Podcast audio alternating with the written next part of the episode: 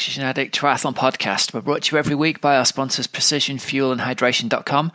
Personalize your fueling and hydration strategy so you can perform at your best with 15% off your first order of electrolytes and carbohydrate fuel with the code OA22 at precisionfuelandhydration.com.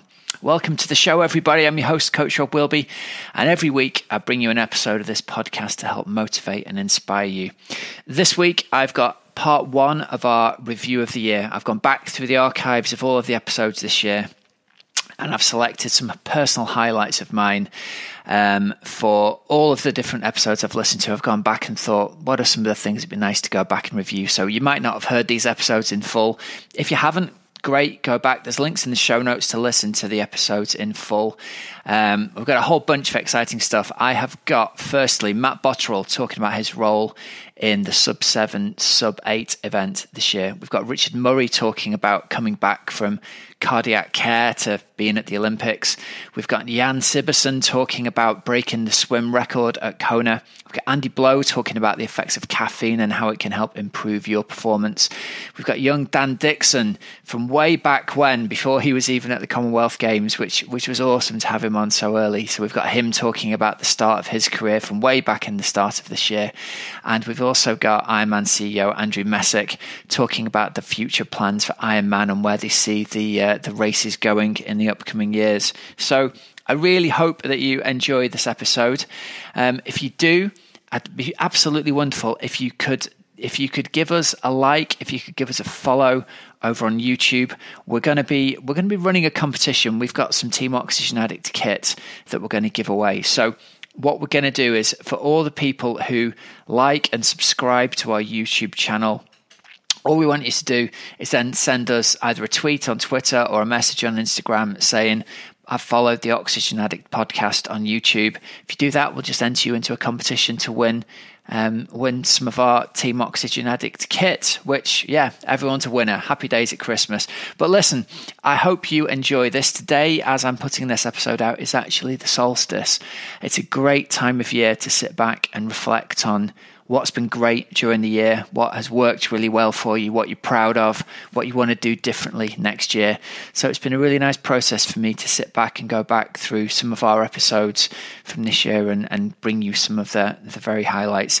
We will be continuing into the new year to bring you all these episodes, we're going to be expanding out away from just primarily triathlon and Ironman. We're going to be moving into all manner of endurance sports. We're going to be looking at doing more interviews with ultra runners, with gravel bike riders, with pure cyclists, pure runners, swimmers, swim runners. Hopefully, it's going to be stuff that will help motivate and inspire you for your training, but also very aware from the athletes I talk to people are looking around and thinking, well, you know, I've done three, four, five years of triathlon and I'm looking to do something slightly different. So our interview is coming up, we're still primarily always going to be, I think, a, a triathlon and Ironman at its heart. But all of the other endurance adventures are out there around the world for us to go to are just as exciting and important. And I think hopefully we can be part of your journey going forwards onto those as well, if that is where you're headed. So, without further ado, we're going to go to our first part of the interview. We've got Matt Botterill here talking about his role helping Kristian Blummenfelt win the Sub 7 event this summer. But for me, as a project, yeah, it was. It started back in October, yeah, you know, like 2021, and then it's been like a seven month journey from that point. And then to see it all come together with the amount of work that we put into it was just yeah unbelievable. You know i was i'm not going to lie uh, i was almost i was crying at the finish of it you know like i was that emotional. Because we just worked so hard together as a team. You know like we just spent like two weeks together previous to the effort. We'd done another training camp previous to that so you know like the people that we were surrounded by uh, it was phenomenal really it's the best by far the best thing I've ever done. And as a team effort, yeah, I don't think ever, anything will ever compare to it. Really. Really.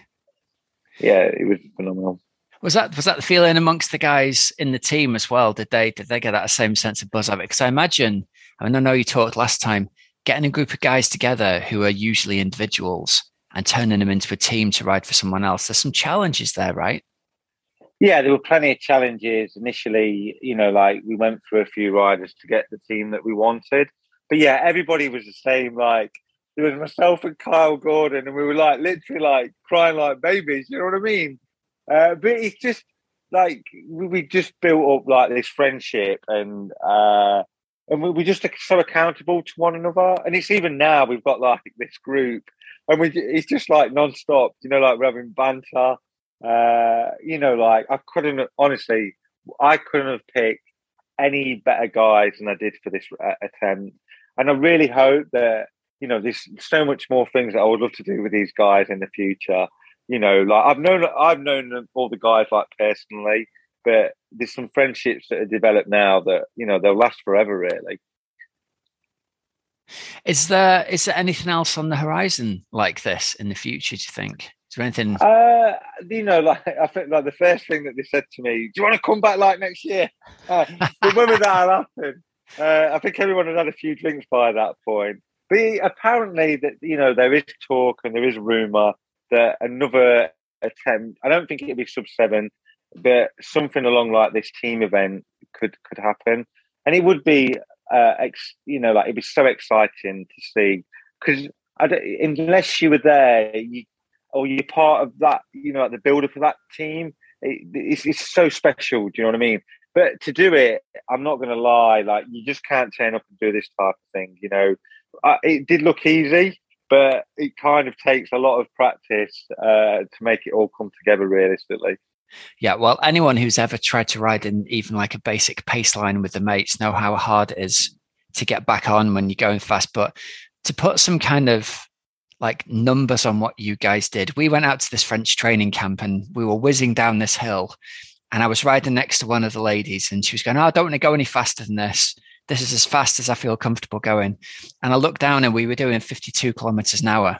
And it was plenty fast enough for me as well. And I looked over and said, Do you know we're about 3K an hour short of how fast they're going to have to go in this sub seven thing? And she went, There's no way. That, like, how can anybody go that fast on a bike? So it's worth pointing out to people it's it's as fast as you get to going down a long hill on a bike if you're not making a real massive effort to absolutely leg it as hard as you can that's the kind of speed you top out at so to ride at yeah. that speed on the flats unreal yeah and that's kind of like for me that's like the bit that i'm addicted to it's kind of been a while that you know like uh, like riding at those speeds it just feels phenomenal you know like when you make that connection with the yeah. bike and uh, yeah, it is like you know, like on the you know the, the tailwind sections, you're hitting like probably like 56 to 58 kilometers an hour.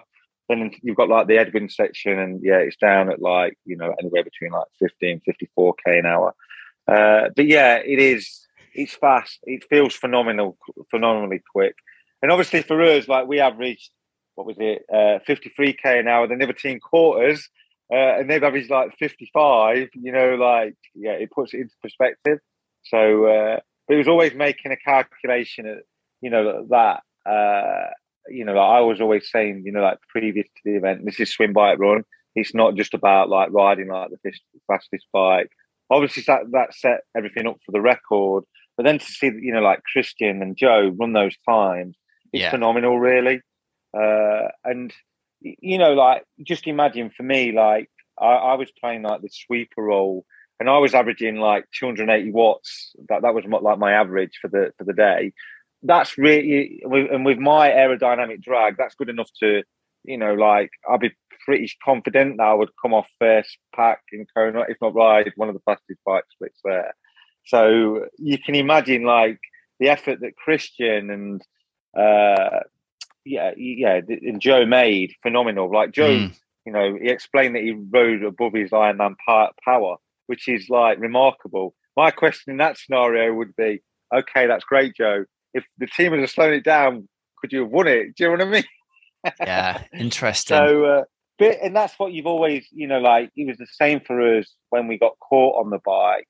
Like, you know, I yeah, it was my job to be like the the captain of the team uh, and I had to make the call: do we chase or do we stay at the pace that we're riding at? And obviously, I made the call that you know, like we had like race radio.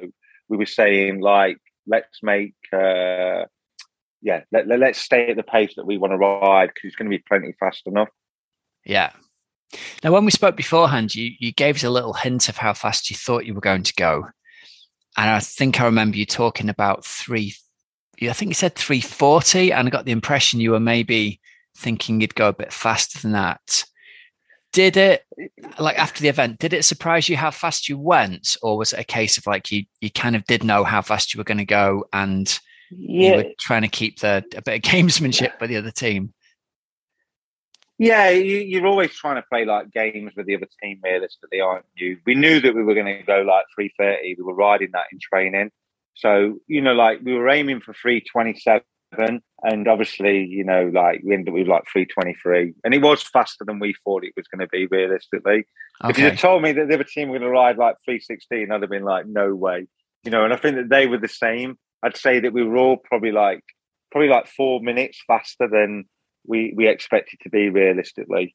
But I think like the weather played into our hands. Really, it was like really warm. Uh, there wasn't much wind, so it was yeah the perfect day for it. Well, let's rewind a little bit and talk about the man Kristian because what what a what a year he's having. yeah, he can't it, stop winning, can he? it is it is phenomenal, isn't it? Firstly, to take down Alex Yee in the Olympics, right? Which it's one of these things like on paper shouldn't have happened, but it did. He's such a fierce competitor. Then you've got his performance at Cozumel. Then you've got this performance. It's just, is there anything the guy can't do? Yeah, I just think like uh, he just brings such a vibe. Oh, he's just so confident but not arrogant with it.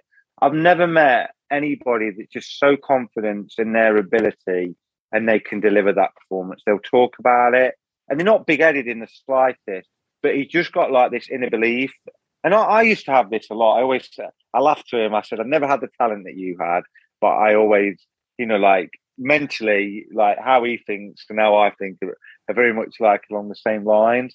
And that's what he's just like, he just knows that he's trained harder than anybody else. They've looked at every little bit of detail so it's kind of like ultimately, if you're on the start line with him, if you beat him, then you've done, you know, like you, you've you've made everything connect. Because he, I, I do believe that, you know, like as a team, they know that they there's no stone unturned. Do you know what I mean? They've looked at every little bit of detail, and it, it's the same with Olav. Really, he just brings like this vibe that's, it, yeah. It, I think if he's confident in what you're doing and you know, like if you're one of their partners, then uh, you just make this special connection. It's like it's like I've never I've never quite felt that before with you know like with all the stuff things that I've done as a as a as a unit. It's phenomenal. Just and they make you feel really special in what they're doing. If that makes sense. Like we, you know, like yeah, that that connection that we made with the team, and it's like once we got Kristian off the you know, off the bike. We knew that we're two and a half minutes down. We, you know, we all knew that we were going to win it. Do you know what I mean? And I've never really felt that. Like you're always like a bit like, oh, will it happen? Won't it happen? And then you know, like you've got Olav at the.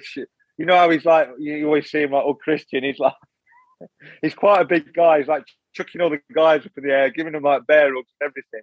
So he, he's so like Olav and Kristian. You know, they've got a lot of passion for the sport. And you know they are pushing they, they, they're just taking it to that next level realistically which is great to see. You know like for somebody like myself that loves like this level of performance i do love what they're doing. I think it's it's, it's great amazing what's your what's your impression of kristian as a personality like to hang out with and talk to and get on with what was your impression of him like that oh it's such a laugh yeah we had such a good time with him like obviously like when you first meet anybody uh, they, they, can be always quiet. But as you get to know somebody, he's just one of the lads. Do you know what I mean? He, he like cracks some really funny jokes. He's serious when you need to be serious, but he's just like uh, he just loves banter. And the be- the best the best part that we had, uh, we went to Amsterdam, and then all literally everybody's flight got gets cancelled. And then I'm like, well, Kristian, we really need to get you to Germany. Uh, and it, was like a 500 mile drive. So I'm saying, look, I think that you should come with us because there's no guarantee that where the flights are that you uh, you're going to make it. You know, like even tomorrow. So he, he agreed to come with us, and uh, it was so funny. We stopped. We had like three stops, and at every stop that we had, he had like uh, a sausage and a bun. And I come, "What are you doing?" I said, "You meant to be this pro athlete." He goes, "When you're in Germany, you live like a German." He says, "No matter which country you go to, you have to take in, you know, like their culture." so it was really funny to see him just having like this, yeah, this sausage and uh, like like bun. So he, yeah, I, I, yeah. So, so not yeah, only has he done this amazing performance, but he's done it essentially fueled on Ginster's pasties and motorway service station food. That's just ridiculous.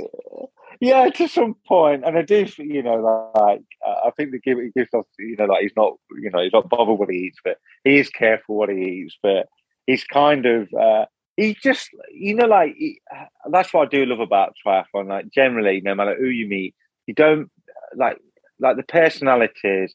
Everybody just kind of I don't know, they just got this really nice personality around him. And I just say that he's no different, you know, like what you see is what you get. So, uh, yeah, it was a pleasure to hang around with him. You know, I think we all loved it, really. I think he actually enjoyed having the company of the guys around him as well. You know, like, you know, I'm sure that he learned a lot through the whole experience as well. Next up, we've got Richard Murray talking about his journey of coming back from cardiac care after some very serious heart problems to try and make the start line of the Olympics. Um, yeah, it was eventually, and the Olympics came around the, the, following year, and kind of we realized, okay, Olympics was now the following year. Cool, it's still on. You know, I'm not going to be too old. I'll be 32. That should be should still be in some pretty good shape then as well, and. Uh, um, before before I knew it, uh, I started to get heart heart problems in January. Uh, we went out for training. Um, I was noticing my heart rate was kind of a few days leading up to it. I was driving in the car and I kind of had this like like feeling you're in an elevator that's dropping really fast while I was driving in the car. And I thought, geez, this feels odd. Uh, and I didn't think too much of it. And I thought, no, it's no big deal. Um, kept on training. Everything kind of seemed fine. My resting heart rate, my recovery heart rate, or training heart rate was kind of in the 140s, kind of when I was going easy, which I thought was kind of unusual. Normally I'm 120, 115, 110, kind of when I'm really fit. So it was about 20 beats up, and I thought mm, that's kind of odd. Um, we I went and actually the day before I actually got AFib for the first time, I went in to see the doctor and I just said, no, maybe we can do an ECG just to check things out for the season and whatnot. He checked it out and he said, yeah, you've got a weird heart, uh, but it's an athlete's heart. So I've got like massive peaks to do with uh, to do with uh, the highs and lows. And he said, well, that's uh, yeah, that's quite normal for a top athlete because you obviously your volume pumps massively, and, and that's seen in an athlete's heart. So he said, no big deal. Um, and he he did mention though he said that he had seen some things in there that weren't the best, but he didn't think too much of it. Um, and literally the next day we were swimming, and in my goggles I have those form swim goggles where uh, I kind of got a Bluetooth sensor in uh, and we were warming up, and I saw my heart rate. Something felt. I felt like I was having like a spasm in my chest, like a muscle was just getting a spasm. And I thought that feels odd. Maybe it's just my pec tight or whatever. Uh, and I was looking and I checked and I thought, gee, my heart rate's like 160 the whole time while I was warming up in the swim. And I thought that doesn't look right. Uh, and I stopped and adjusted the sensor. And then eventually I looked again. I said it just stayed there. And I was on the side of the pool for like five or eight minutes and just stayed at 160. And I thought, yeah, that does not look right.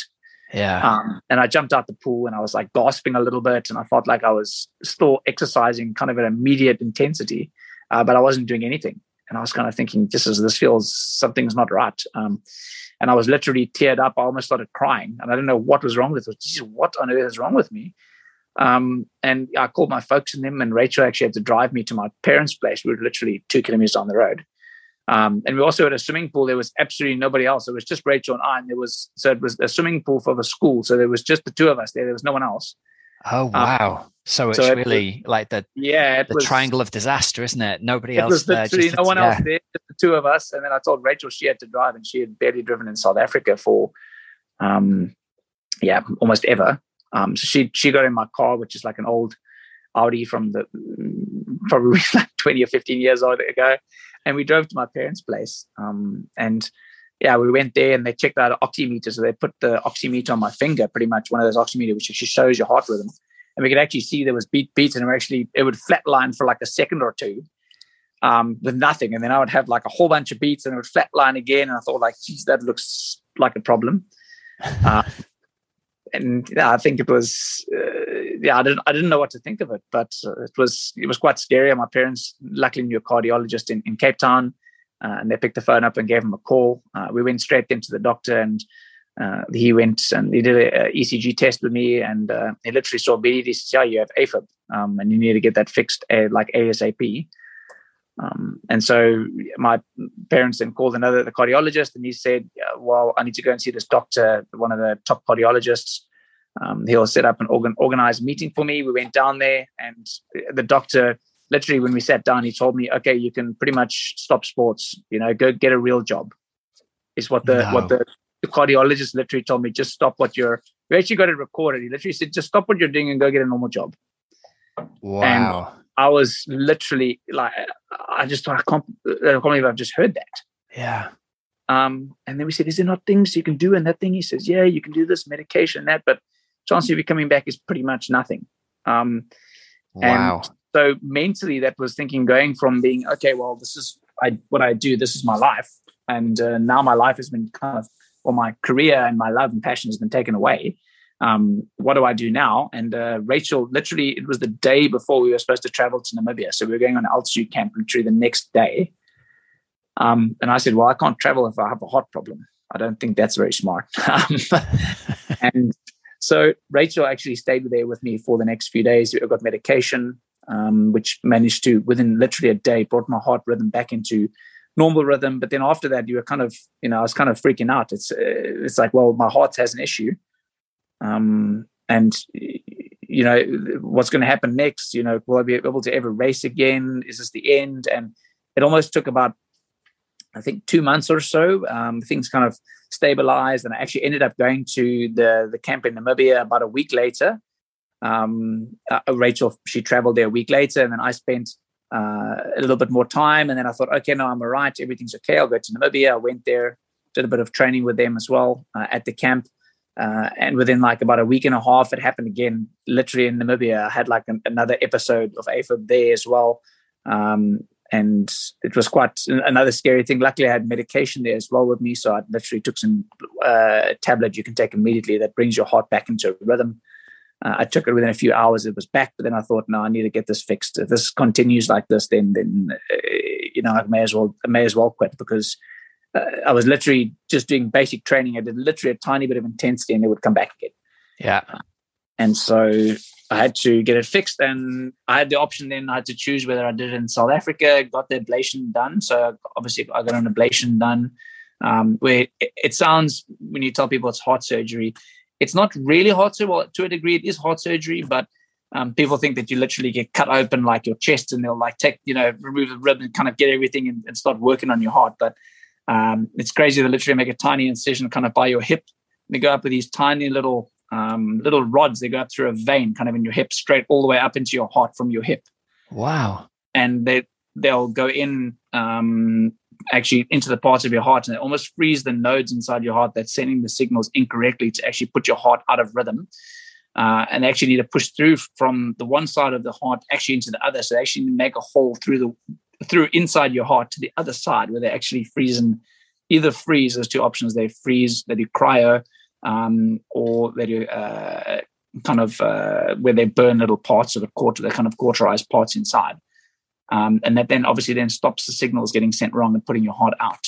Um, and so yeah, we went. Eventually, I got that done. Then in uh, June, and the Olympics was coming around, so I had to uh, kind of get things done. And, and it was crazy because I was thinking, why am I trying to get things done so quickly right before the Olympics? But I, I thought if I recover in time, and I'm always a believer of things can always happen. You know, you, you know, you, you, can't put yourself out until until it's over. Um, and I was still busy organizing things with Olympics, like trying to get things organized. And why am I doing this? It's like it's, it just seems so counterintuitive to being trying to push for getting a time to an ablation yeah is also eh, the lead time between things usually takes months. So it was it was the pressure was on and you know how, I, how long did you have between between the heart surgery and the olympics? about six weeks or eight i think it was eight weeks. So he had he had heart surgery eight weeks before the olympic games. Yeah. That wow. was the I, will tell you what, I it, it would be easy to sit here and say, well, you know, do you know what, man, that's just not going to happen. But I, I've got so much respect for your attitude of well, you just don't know what's going to happen. Let's let's plan like it's like it's going to go ahead, like we're going to get to go and do it. You never know. I, I love that about you. That's absolutely brilliant.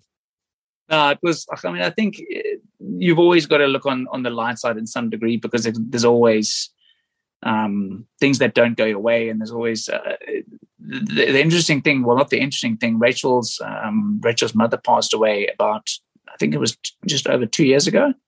Oh, um, sorry. as well, and it was literally a year to the date almost that we heard the news from Rachel that Rachel's mom had um, uh, she had a, she had a tumor, and um, we uh, I got the news then I had a heart problem literally uh, a, a, year from the date, and Rachel's mother was actually specialized in kind of hearts as well, um, which is very very I'm not sure how that how that actually ended up happening, but it was very very weird and. Um, I think you know going to do that. I mean, part of the Olympics, I knew the chance of me going there to be part of the main event was there was pretty much the Olympic distance race. I knew I would have no chance. I wouldn't have time to be fit enough. I wouldn't recover enough. Also, I wouldn't be.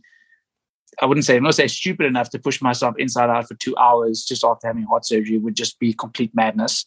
Um, so my plan was to go and be part of the Olympics as the relay because we only had four athletes, and if I didn't go, there would be zero relay. So I was going anyway, and um, I couldn't get removed from the main start list. So everyone saw me on the main start list, um, and I had no intention of competing. But I could only be removed once the main event had actually taken place, or the day before. I could only be removed. So a lot of the things that came up of, I decided to pull out last moment, but I had no intention to actually compete, and I don't think a lot of people know that. But yeah, um, you know, I'm I'm I'm wild, but I'm not, you know, reckless. and um, I think that Rachel was going as well. So, uh, and uh, I was connecting with the Dutch team, so I traveled there with the Dutch national team as well to a training camp, which was quite weird. Me being a South African, having complete casual clothing, training with or traveling with the Dutch national team, and they had like a they had a lounge in Schiphol as well, where all the Olympic athletes could go. And I was just rocking there. I bought a T-shirt from Lidl that I just rocked in through the lounge and everything that had Tokyo on, and I was just winging my way through the airport. And it was it was pretty funny, but it was uh, I really fun. You know, I enjoy being part of it, and, and the Dutchies have really helped me over the past few years. So it's um. Uh, kind of one of the massive reasons as well why I decided to change nationalities as well um, at the yeah. start of the at the end of last year and, and the last few years kind of being in this environment so much, uh, having two Dutch coaches, training with here, living in the Netherlands. Um, uh, that was kind of the, the big idea behind it. Um, and yeah, so going to the Olympics, then obviously uh, I managed to get myself able to exercise, and I was at about probably 70, 85%. So I was exercising to the point that I wasn't going to get AFib uh, attack. And I had to keep myself as fit as I could without having a heart attack or heart uh, issue type thing before I had my ablation done was it was quite quite weird trying to keep myself that fit. And I thought, well, if I take two or three weeks off and I'm actually at a great level, maybe when I start training again, um, you know, I'll still have pretty good fitness, or I won't be at the bottom. And try and pull off being in a relay, um, the idea then was just to, if I hadn't gone to to the Olympics, we would have had zero relay. And I'm quite a patriotic human being, so for me that would have been a big loss. So I thought, well, for the country and for those things, it's very important for me to go. Um, and little did I know when I got to the Olympics that uh, Henri Henri Schoeman already had an injury which no one knew about. Um, and the federation and them hadn't told any of the other athletes or anything like that. And so we got there, and and, and uh, I saw Henri had taping on his ankle and everything, and I was like, "Are you okay?" and stuff. And he said he, um, he said no, things are fine and stuff. And I think you know he had an injury for a while, um, and yeah. was kind of nursing it, uh, nursing it through type of thing as well. And um, which is obviously mentally that must be very tough too.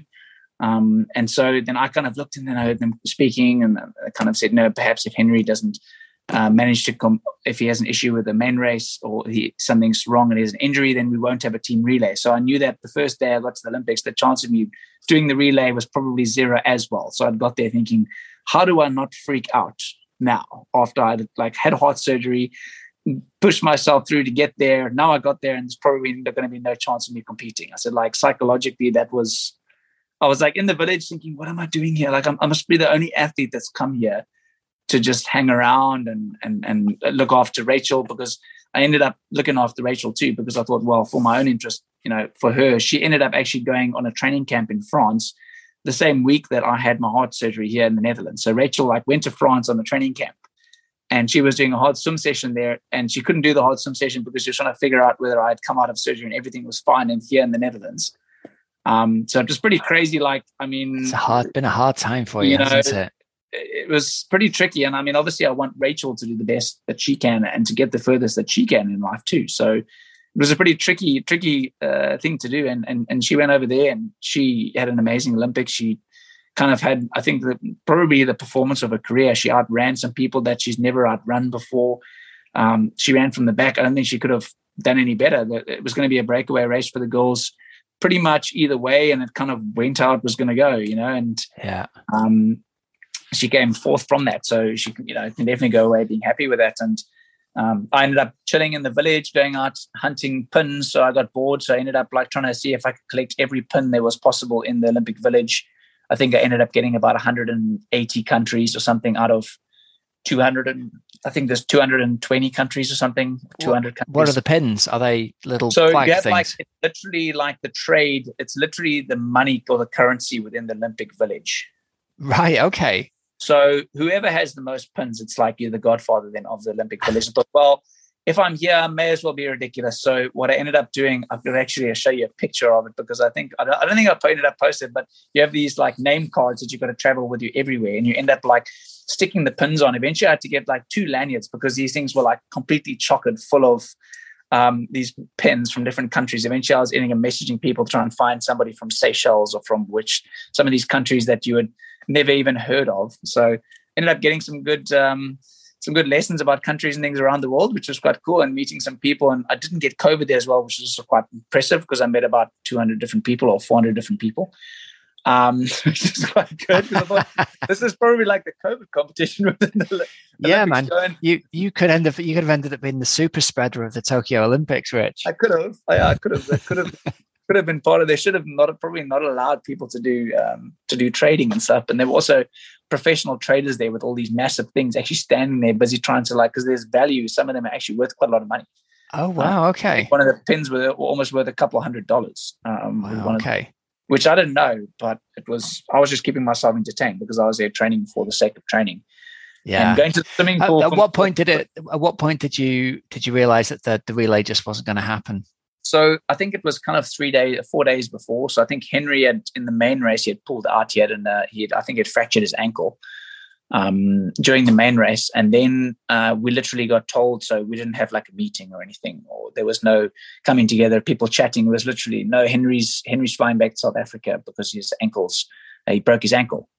Yeah. And so, so I said, well, does that mean that the relay is over? He said, no, no, no, that means the relay is over. We spoke with the Olympic guys. And then that was kind of the end of the story. And then no one else spoke about anything else. And then, and they said within two days, we, we, we had to now officially leave before the relay had actually happened. Yeah. Um, because we weren't going to compete, we had to leave.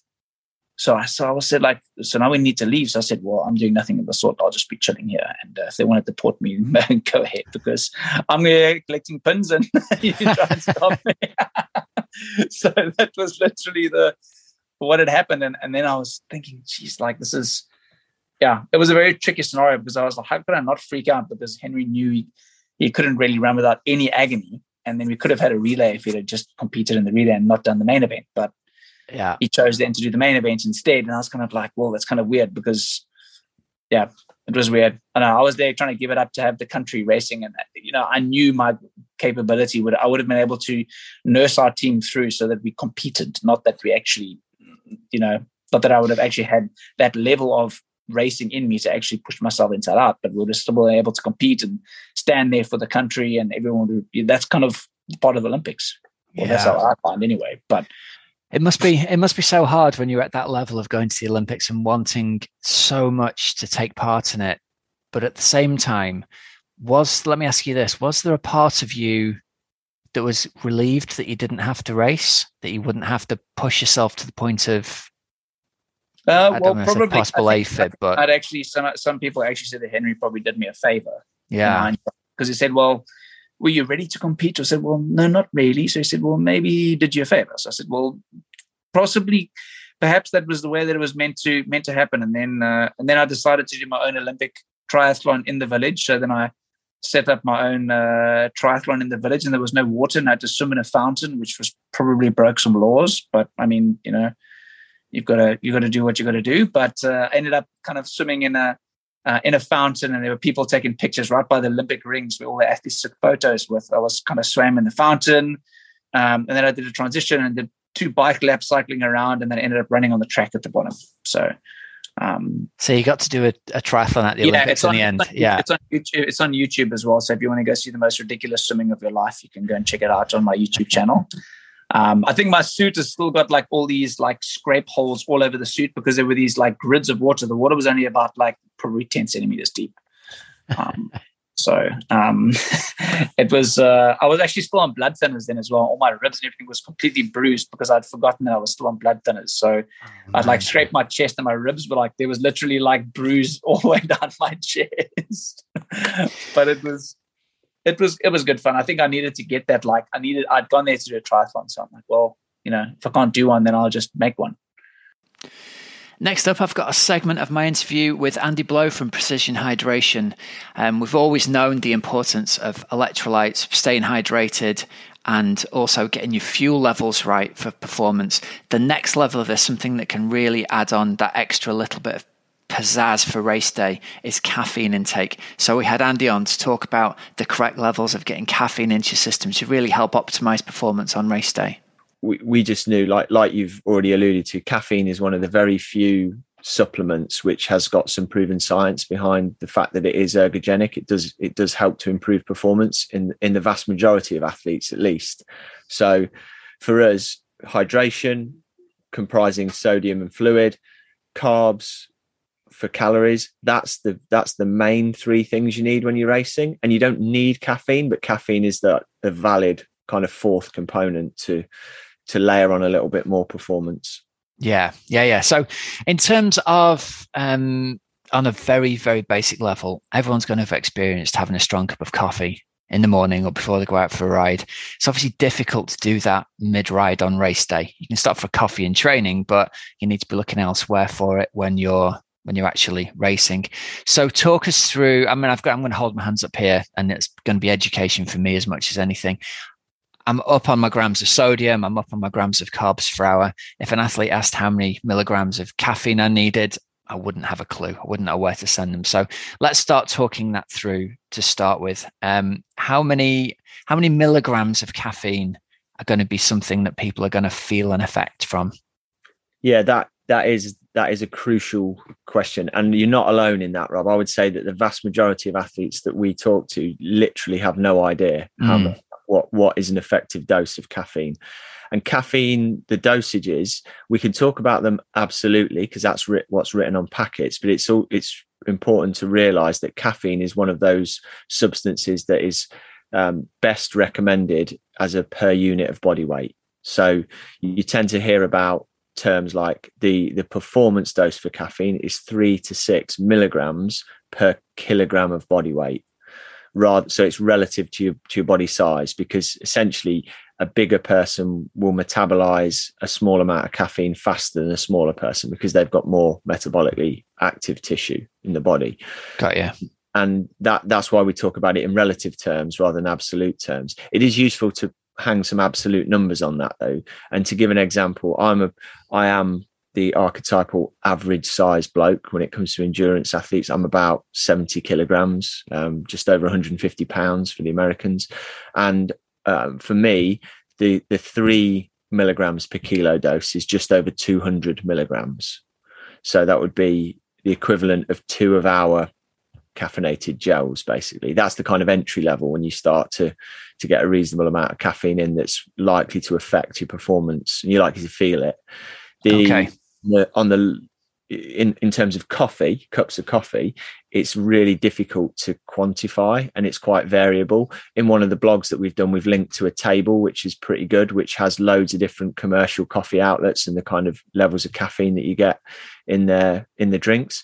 It can vary a lot though. A low dose of caffeine in a coffee might be 30 or 40 milligrams and a high dose might be 250 depending on the size and the type. Right. Okay one thing that I learned whilst researching that actually was that the kind of cold brew coffees, which are becoming more popular, you know, the ones where they're really steeped and soaked, they can be really potent. So you could get okay. 280, 290 milligrams of of caffeine from one of those compared with only say 70 or 80 from an espresso. So, so that stuff's really, really yeah, potent. Yeah. can be pretty potent. Yeah. So it's, I think a lot of us will use caffeine from coffee habitually every day you know certainly uh, i think it's like 90% of the population consume caffeine in some way or another be it through you know tea and coffee soft drinks chocolate whatever. Um, but you know using it as a quantifiable method to get your caffeine in isn't isn't quite as as accurate. That being said so many of us have finely tuned our caffeine consumption on a morning because you do it every day. You know, you kind of know. I know that I'm a two cups of coffee before the world gets going guy. Yeah, before people, I feel human and can approach approach other human beings. Yeah. yeah, exactly. So you kind of calibrate yourself, don't you, based on you know what what you know. Um, some people, my wife is an example of someone who's got very very low tolerance to caffeine. She's virtually zero caffeine, and then maybe if she's very very tired like when we were going through the mill with our kids being young you know up in the night all the time and stuff i would see her have like a micro dose of caffeine in the morning. But that was all she needs because it it gives her almost gives her the jitters. Yeah. Um, so there's that there is that level of individual variance. And i would say when people ask how do i know how much caffeine i can tolerate? you just have to ask yourself you know are you a heavy are you someone who can be smashing coffees at all morning and into the afternoon, or are you like me? Like I'm more of a moderate average guy. I'll have a couple in the morning, maybe a third one some of the time, but most of the time that's me shutting it down for the day. Mm. Then, some yeah. less than that. Well, let's go over the the effects it will have on people in terms of we're, we're essentially talking about using this as a as a legal performance enhancing substance at this point. It's going to be not something that you take every day in terms of caffeinated gels. It's going to be something that you take at a specific point in a workout or in a race to have a very specific effect. So, what have you seen with the research in terms of how people can what what benefits will they get from using it? Firstly. So mostly it's in the effect of suppressing feelings of fatigue. And also if races are really long, if you're doing ultra distance stuff going through the night or whatever, suppressing the urge to sleep, you know, so actually pushing away tiredness.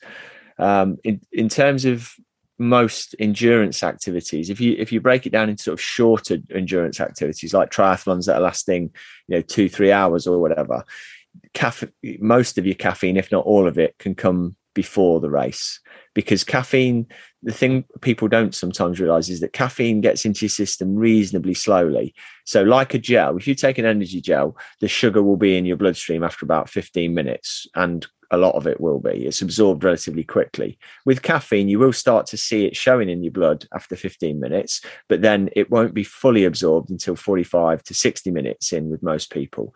So that's why a lot of the pre caffeination before workouts and races is recommended to start 45 to 60 minutes ahead. Got yeah. That's when so if you imagine a graph where it's the, the graph is peaking at, at that point, that's around the start time. And then the interesting thing is the the, the downslope. So caffeine is gradually metabolized away by the body, and it isn't metabolized as fast as it's absorbed. So it's not gone within 45, 60 minutes. It can still be hanging around in your system five or six hours later. Right. And and they measure what's called the half-life of caffeine, which is like the time it takes to decay to half of its levels or half of its effectiveness.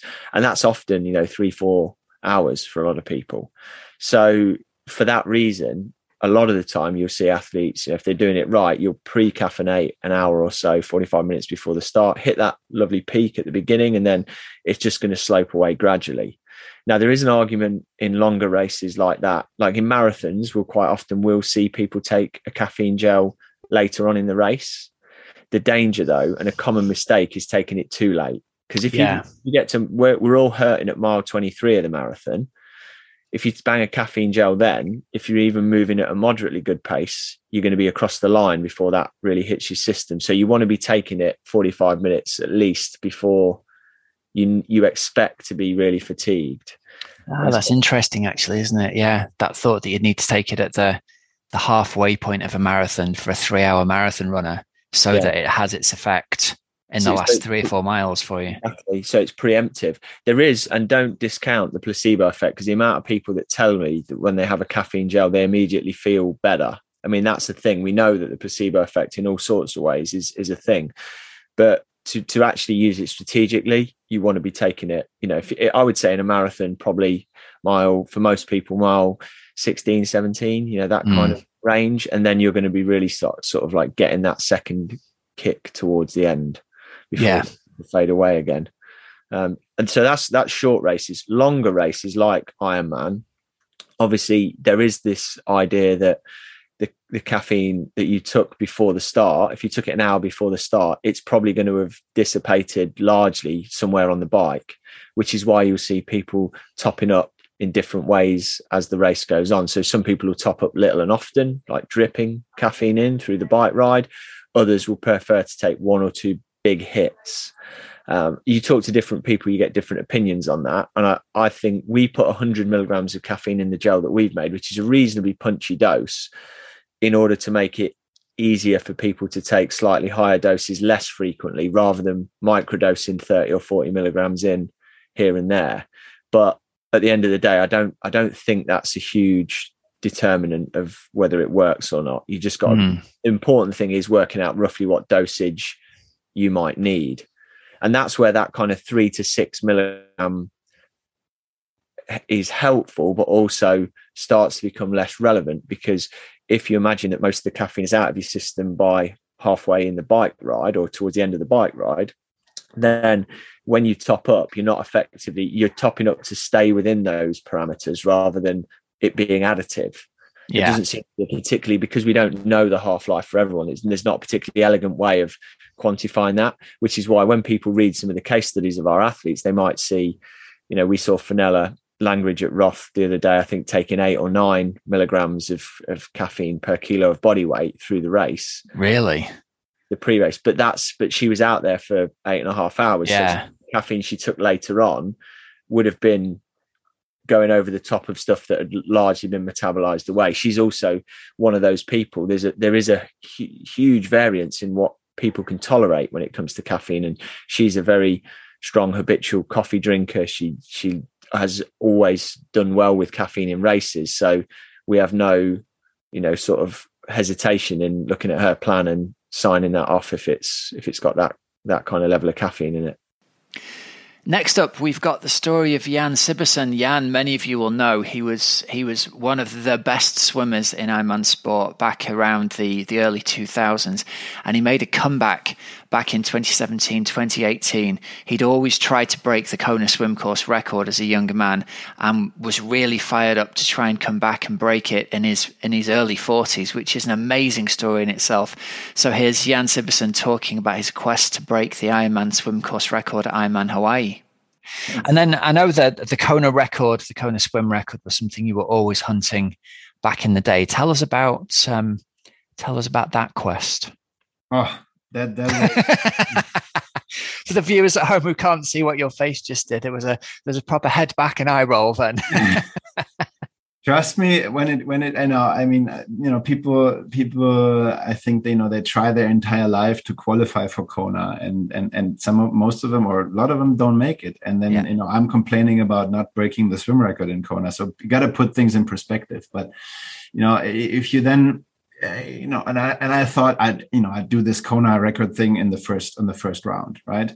And you i showed up there uh, just a month after 9-11 that was 2001 and uh, and then with the experience of of the the fishing trip and uh, and then the water was a bit rough and then I ended up at 48 and change I think. And the record back then uh, was set by Lars Jørgensen in in 1995 and it was sitting at uh, 46 44 uh, you know and then you know it's 3800 meters so 38 uh, it's 38 seconds is um, is one second per hundred. And then if you if you show up at 48 and change you know it's it's it's two seconds per hundred or so that you need to swim faster. And two seconds per hundred for all of us uh, it's it's quite a bit right? Yeah. Uh, especially at that speed. Um, so i was like oof you know this is not so easy and uh, and then there was always the pros that would race in front of you so i always had to swim through them. Um, so that held true for 2002 and 2003 um, and then obviously huge component is is are the conditions in kona. You know if you is it is it what kind of tides uh, and especially waves? You know if it's a wavy day forget it. It's just mm. not happening right and uh, you know the, the, one year when there was a storm and they wanted to call off the swim because there were three meter tall uh, three meter tall waves in the morning uh, you kind of know it's pretty much impossible that that you can break it huh? but um, i had two occasions uh, in i think it was 2002 and it also in 2004 when it looked good and uh, i went for it and uh, you know you back then you you would get out of the water on the pier in the in the in the back uh, on the on the back side of the pier. Nowadays, it's the front side of the pier when when you swim back. But they had the they had the clock right up there. So basically, uh, before you actually got on the ramp, you could already see the time. Uh, and one year, you know, I I look up and I and and I look up and I see 46, 38, 39, 40. And I was like, damn it right? And i and i missed it by six seconds and and and i, I swam a 4650 and uh and then two years later in in, in 2004 it was i missed it by 20 seconds. Uh, and i was like fuck you know? And then uh, didn't qualify in 2005 and eventually as i was like okay you know this maybe this is a dream that i have to give up on um, and then I started Sailfish, and and then business comes along, and then you know there's a million things, and but in order to do something like that, you need to be hundred percent prepared, right?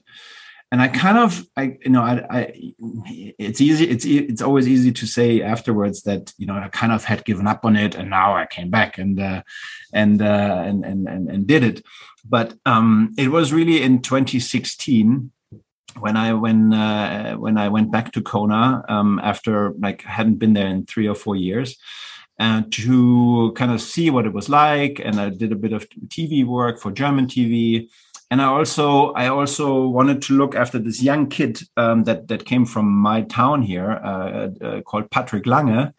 Uh, who had his first showing in Kona, and um, and he he won Ironman Texas earlier, at, and it was his very first Ironman, and and people said, you know, he, you know, it was only 150k on the bike because there was some flooding and they had to shorten the bike course. And yes, he ran a 240, but you know, let's see what it's worth in Kona, right?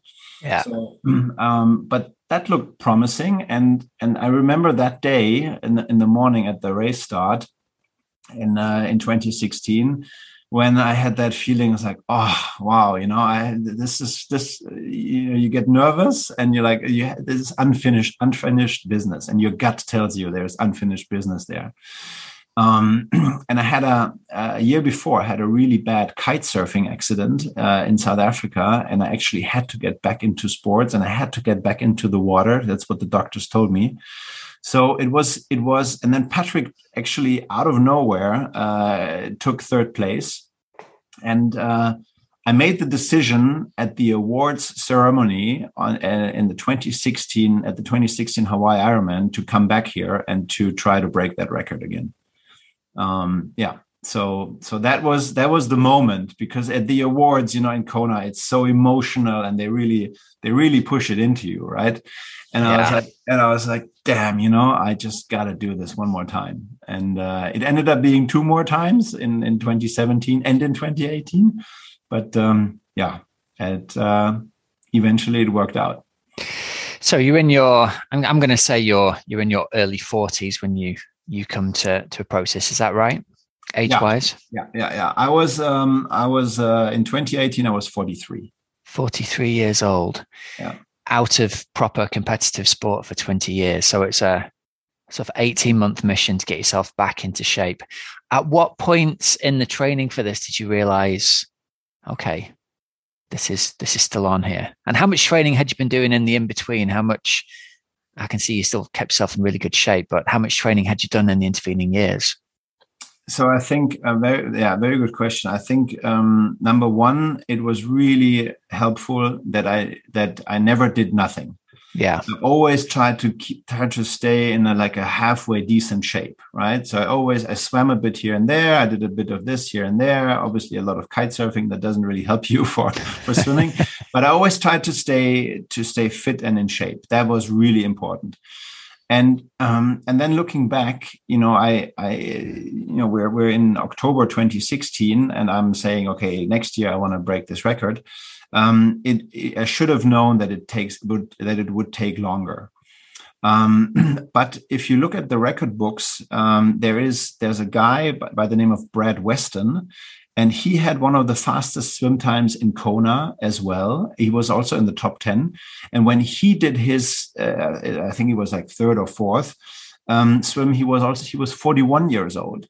So I and I I still felt you know um, especially in swimming. I don't think in, in cycling or in running you can you can get these performances done at, at that at that late age. But um, as, especially in swimming, I felt I could still pull it off. Uh, but I should have realized from the very beginning that this is not a one year project, but a two year project to kind of get back there. And to answer your question, when was the first time that I really thought this could actually happen? Very, very, very late. You know, I always, I always believed that I that it could be done. Yeah. But, but the training results they were never there. Like I know I knew what I swam in the in in the past, and I knew what I could do in the pool and and all this kind of stuff. But I knew I knew I have to swim a 111 per 100 38 times without a break and then if you train and you do 400s and you end up uh, doing 400s at five minutes at the 115 pace, you're like, damn, you know, I'm still four seconds off per hundred. And, uh, and and and those four this those five minutes uh, on the 400s they're not that easy. And then you're like damn this is this is a long way. So i did i did a final um, i did a couple of training camps and i decided actually in uh, in 2018 when I all put it on one card, and I had the I had the slot for Kona. Starting in June, um, I only trained swimming, and I swam uh, five to six times a week. But I but I rode I rode the bike twice a month, and I ran once a week. So I ran uh, 10k a week. So I ran 40k a month and I rode like 180 to 200k a month. So that's that's really the, all the training that I did in the other two disciplines going into Kona, and the rest was all swimming. Yeah, and uh, it really came together. I would say in August, September, so about six to eight weeks uh, out of Kona, when I did my final training camp in Lanzarote. And and then i felt like okay now you know it feels like swimming again and it feels like i'm being on top of the water and i'm not in the water. And you it's, it's a whole different it, you know i think only swimmers can relate to that uh, it's a whole different ball game once you start like uh, like a hovercraft you know you you kind of like lie on top of the water and then it, it becomes efficient and it becomes a lot faster and uh, and I did a final test three weeks before Kona, and I swam a 3000 for time. And that's that 3000 for time in the pool. That was at an 111 average. And then I knew, okay, if it was a good day in Kona, um, I could translate that into open water. So, so uh, my confidence level went up a lot those three weeks out. Um, and then you know, I just have to keep it together and bring it on, bring and basically bring it on the day, yeah, to the day. Okay. I'll talk us through race day then. Talk us through the event itself.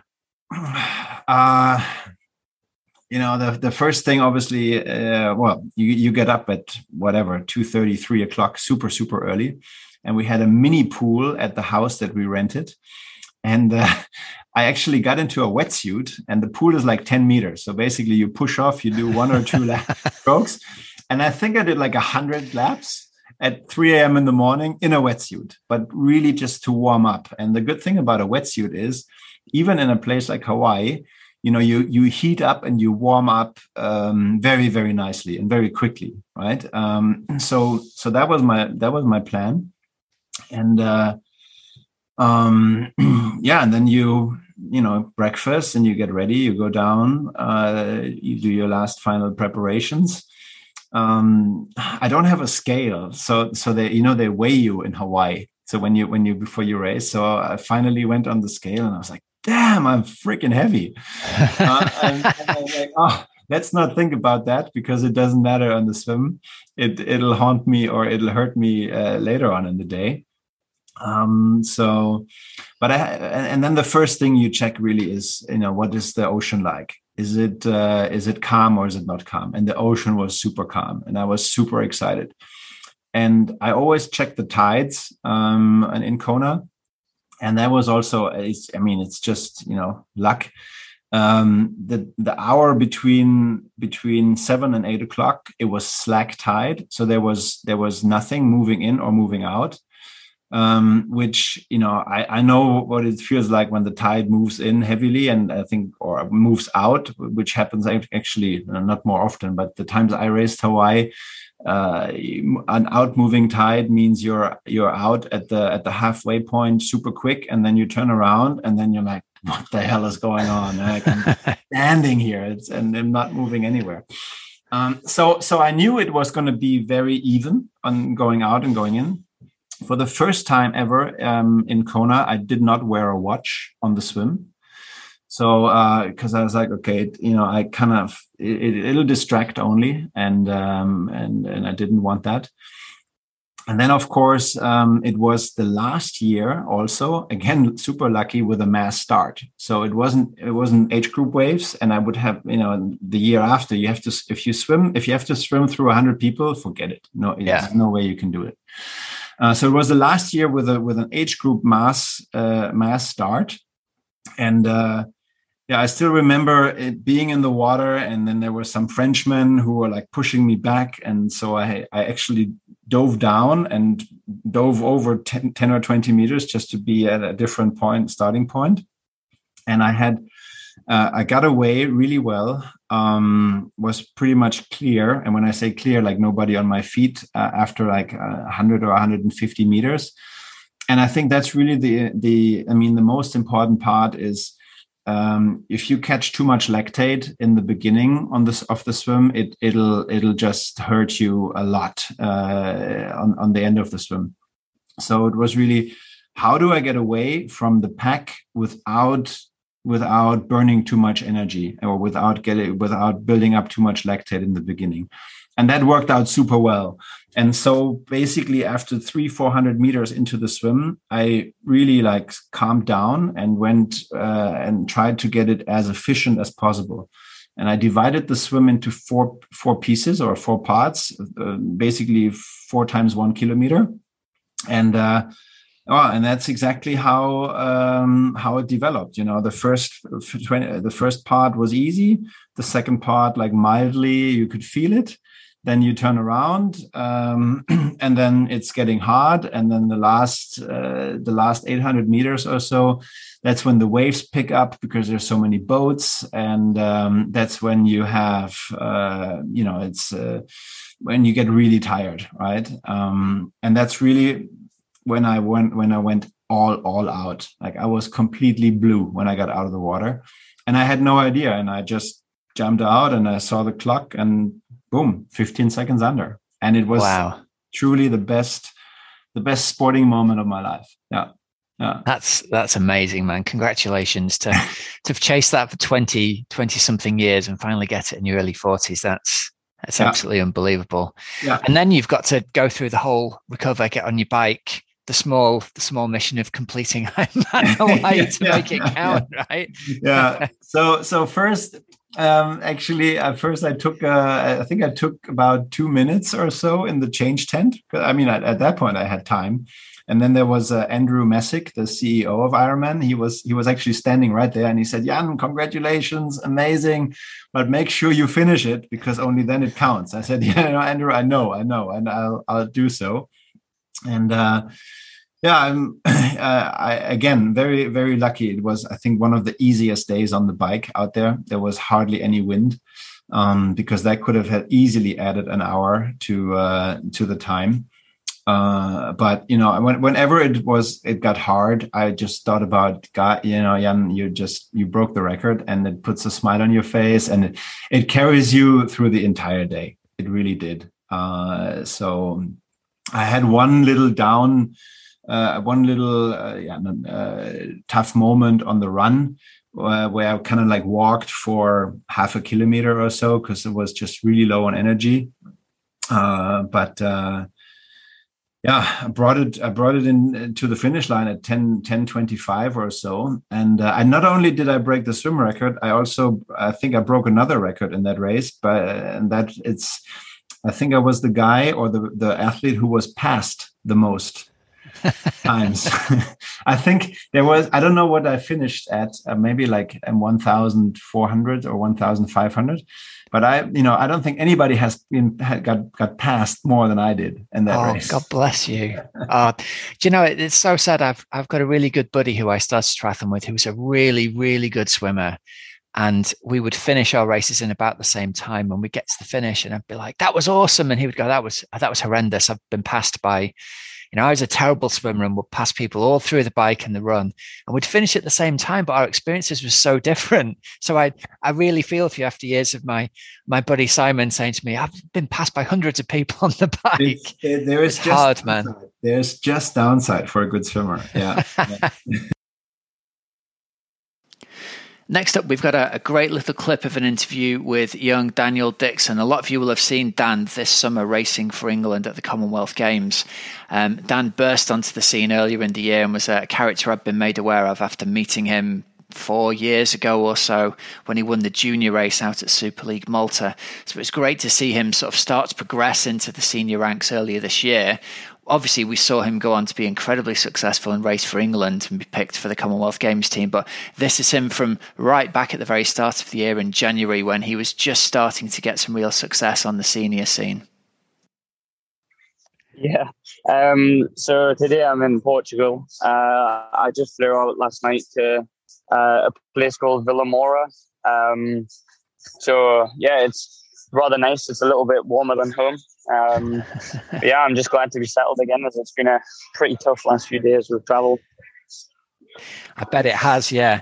So listen, I think the place to kick this off is I want to give you a chance to tell your your full story about how you got into triathlon and where you're at. But let's start with let's start with this last weekend. You've you've hit the headlines this weekend for finishing third in the America's Cup race in Sarasota behind none other than Richard Murray and Olympic silver medalist Kevin McDowell. So storming race for you and a really great way to break through on the on the senior scene.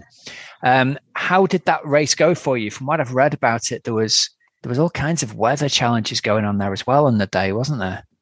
Yeah. Um, so uh, we had all sorts going on.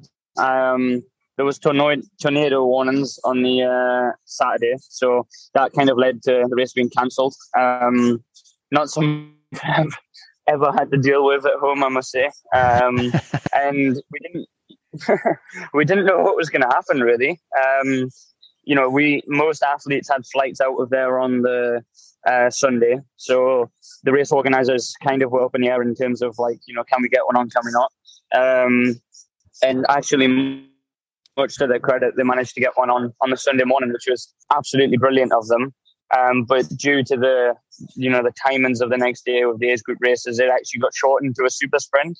Um, so that that definitely changed things up, and it's a very very different racing format to to race in a sprint because it's just so much quicker and there's obviously less chance for mistakes. But I wasn't really too bothered. I was happy that I could do it and still make my flight at the same time, to be honest.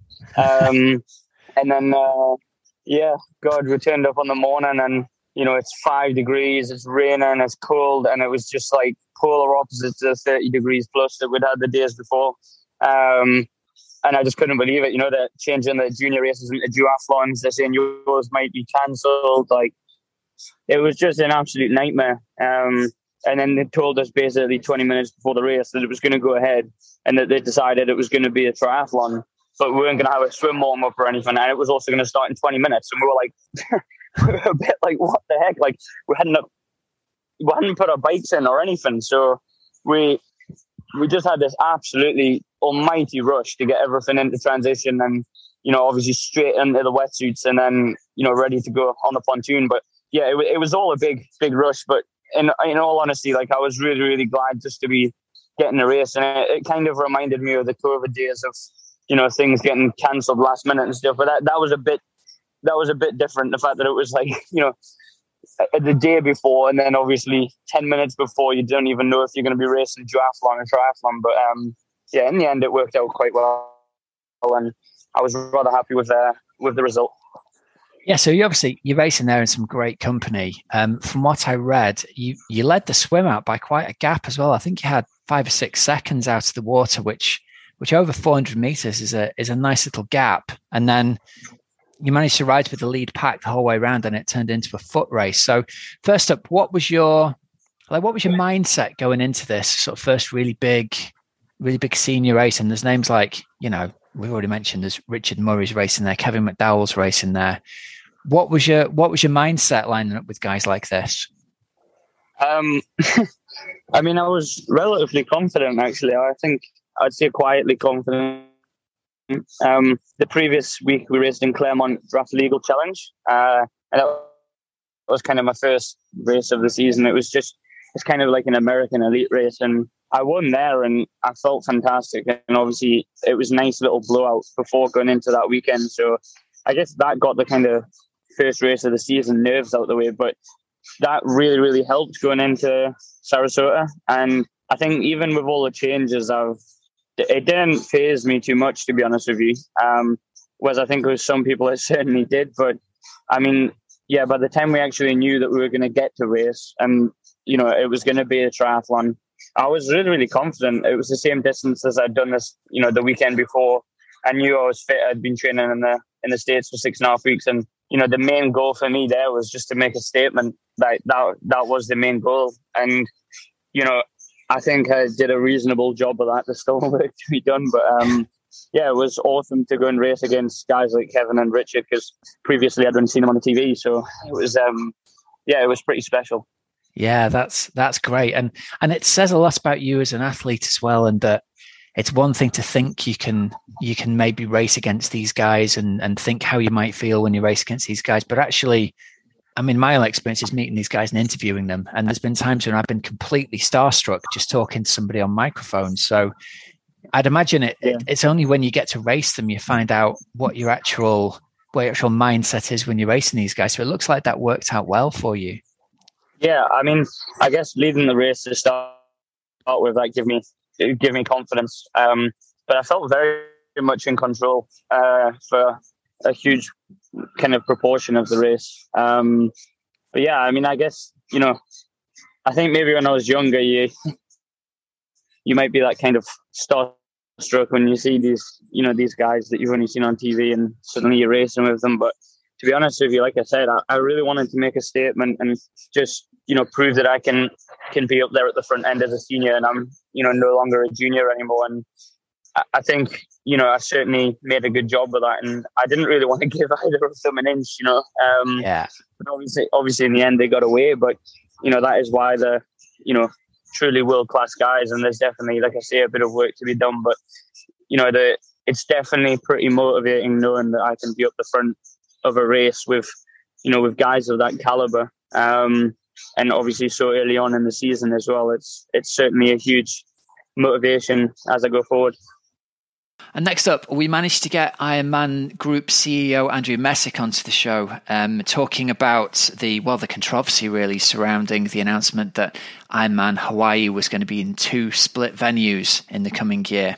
Um, he came on, and I thought he talked he talked very well and very interestingly. We had an awful lot of comments from people after this interview. Some saying you know, well done, you asked some tough questions. Some saying you didn't ask tough enough questions. Sometimes I think that's the mark of a good interview when it's produced some controversy in the listeners. But Andrew came on and I thought he was very honest about the reasons that they'd made the decisions that they had done. I think he was very open and honest about them having wanted to keep Hawaii where it was. He went on to discuss the future of Ironman and where he sees Ironman as a brand going over the next five years. And I was really touched by some of the things he said here. So I thought this was a, a nice way to wrap up this episode. Where do you see Ironman being in five years if everything goes to plan? So I, I think, I mean, what what we're trying to do is pretty. I mean, there's no sort of magic thing we're trying to do. Um, I think there's a bunch of us in this company who are real true believers and and who like me you know i did my first ironman in 2005 and the process of doing it changed my life. And and you know and and so i'm you know exhibit a of the people who like have the crazy passionate belief in how Ironman can make you better you know better in everything. And and it can expand your horizons and you know show you that link between effort and reward that we spend our lives trying to teach our children.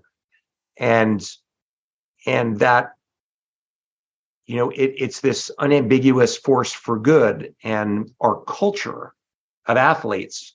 You know you go to a, you go to, to a world championship and you know everybody's the same.